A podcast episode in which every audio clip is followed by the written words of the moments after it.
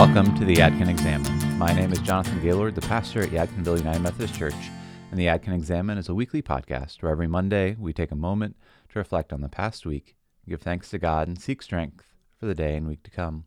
The Examen comes out of a technique described by Ignatius Loyola and is still practiced by Jesuits twice daily.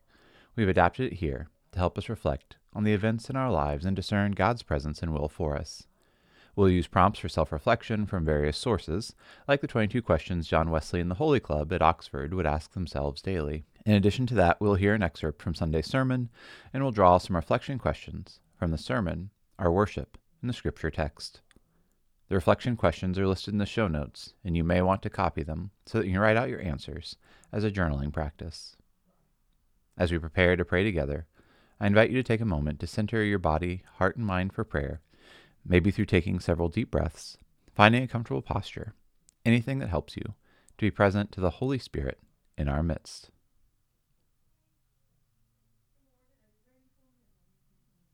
Let us begin with an excerpt from the August 6th sermon preached by me, Jonathan Gaylord, on the beginning of Joseph's story found in Genesis chapter 37, verses 1 through 28. It helps us to see that even in those places where we are broken, God is at work.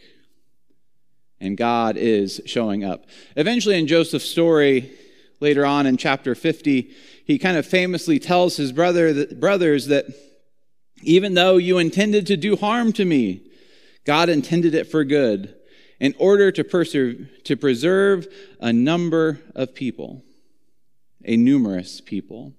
Essentially, later on in the story, Joseph, facing his brothers, says, Even though you meant to hurt me, even though you meant harm to me, God intended it for good. God used it for good so that many more could be saved.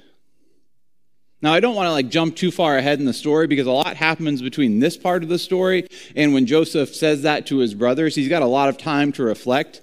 Joseph is certainly not down at the bottom of the pit going, Well, God's going to use this for good. Joseph's probably down at the bottom of the pit going, What just happened? It's hard to make meaning when we're at the bottom of a pit.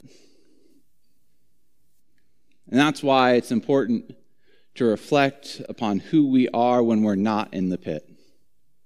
It's important to reflect upon what God wants of us and expects of us when we're not in the pit. When things are good, when everything is going great, that's when we need to be praying when everything is going well, when everything is going smoothly, that's when we need to go to God and say, God, who am I? Who do you want me to be? Because we can't make, if we wait until we're at the bottom of the pit, we're not going to find any meaning down there. In the pit, we just have to hope and trust and pray that God's going to show up. But before and after, we can find God at work. Joseph found his meaning much, much later. He was able to say to his brothers, Even though you meant it to harm me, God intended it for good after a lot of reflection. And to be fair, after a lot of good. The story of Joseph early on reminds us that God is active in our lives. Even though God isn't mentioned in the story, we see all these little places where Joseph, for all of his flaws, for all of his shortcomings, for all of his family's flaws, for all of his family shortcomings, is guided to a particular place. We see Joseph having these dreams where he is told that God intends bigger things for him. And even the, the story where he goes out to Shechem to find his brothers and discovering his brothers aren't there, the Bible introduces a random character whose only job is to tell Joseph that his brothers aren't at Shechem, but they're at Dothan. Which seems like it would be a, just an extra detail. Like, why not just have him go to Dothan in the first place? Or have him, why does there have to be someone there? And in part, in part, it's because God is pointing Joseph to what's next. Because God is at work in Joseph's life and story for as flawed and as broken as Joseph is. And God's at work in our life and in our story for as flawed and as broken as we are. But this story of Joseph reminds us here and now to begin reflecting on who God wants us to be, to not wait until we're at the bottom of the pit, to not wait until things go from bad to worse, to reflect when things are calm and good and smooth, and ask God, God, who do you want me to be? We have hope in the story of Joseph and his family that God can work with broken people that God can work with people who don't have the best intentions, that God can do something through people who are angry and hurt. But the church comes together and our basic, one of our basic proclamations is that, you know, God can work with whatever God has. But ultimately, do we want God to work with our worst impulses or with our best? Joseph reminds us that God is at work in our world and in our lives. And God can do mighty things with whatever God has. Our, our question, as individuals and as the church, is are we giving God our worst impulses? Or are we giving God our best impulses? Are we giving God the worst of us to work with? Or are we giving God the best of us to work with? And how would the story have been different? How would Joseph's story have been different if Joseph had just kept those dreams to himself? If Joseph had just sat in prayer and meditation, pondering what those dreams meant?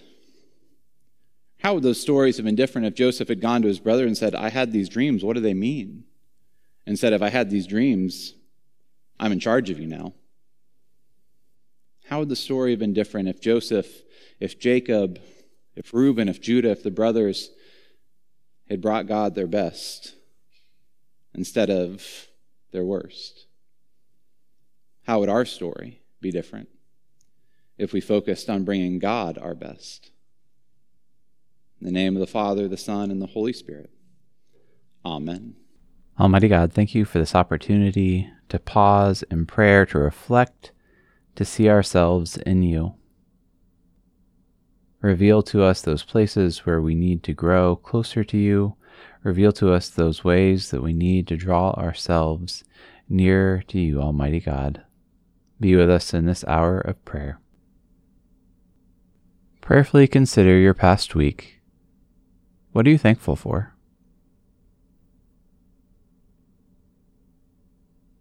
Where did the Holy Spirit move? As we consider how we may have fallen short, ask yourself these questions, drawn from John Wesley and the Holy Club. Am I jealous, impure, critical, irritable, touchy, or distrustful?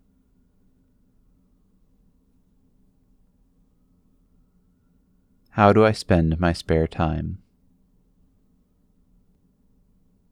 Am I proud?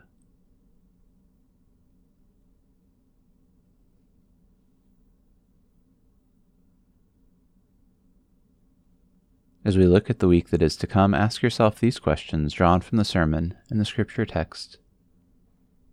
Is there somewhere in your life where you may have lost focus on God?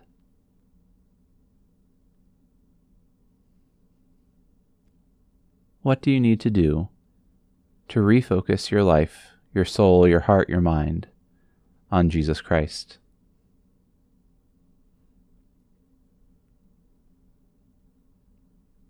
How is God working in you right now?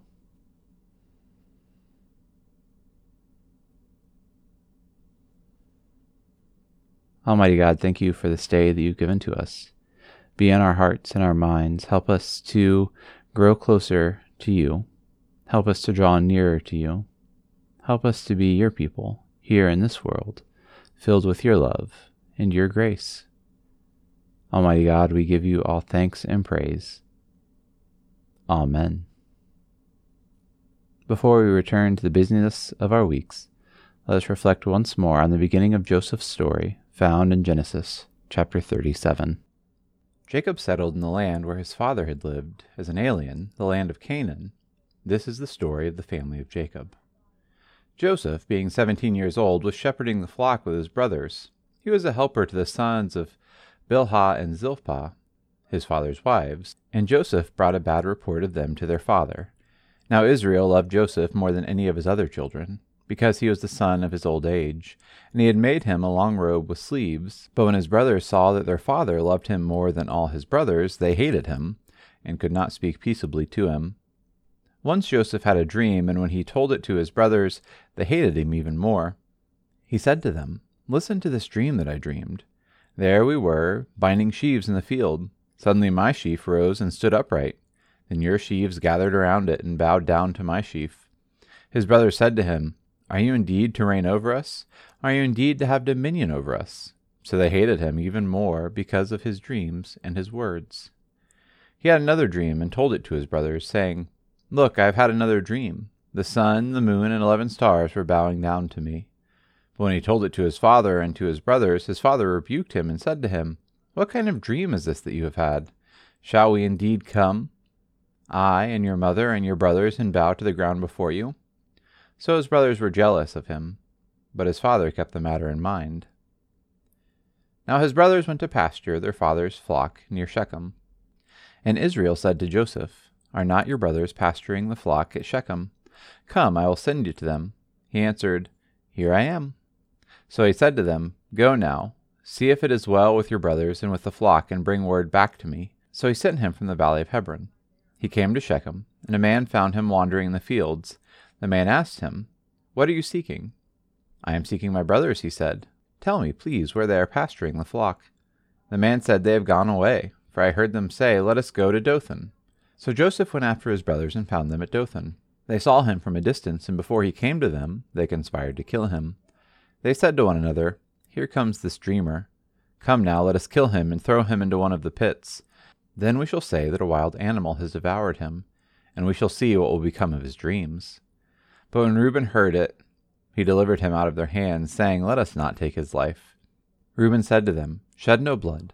Throw him into this pit here in the wilderness, but lay no hand on him, that he might rescue him out of their hand and restore him to his father. So when Joseph came to his brothers, they stripped him of his robe, the long robe with sleeves that he wore, and they took him and threw him into a pit. The pit was empty, there was no water in it. Then they sat down to eat, and looking up, they saw a caravan of Ishmaelites coming from Gilead, with their camels carrying gum, balm, and resin, on their way to carry it down to Egypt. Then Judah said to his brothers, What profit is it if we kill our brother and conceal his blood? Come, let us sell him to the Ishmaelites and not lay our hands on him, for he is our brother, our own flesh. And his brothers agreed.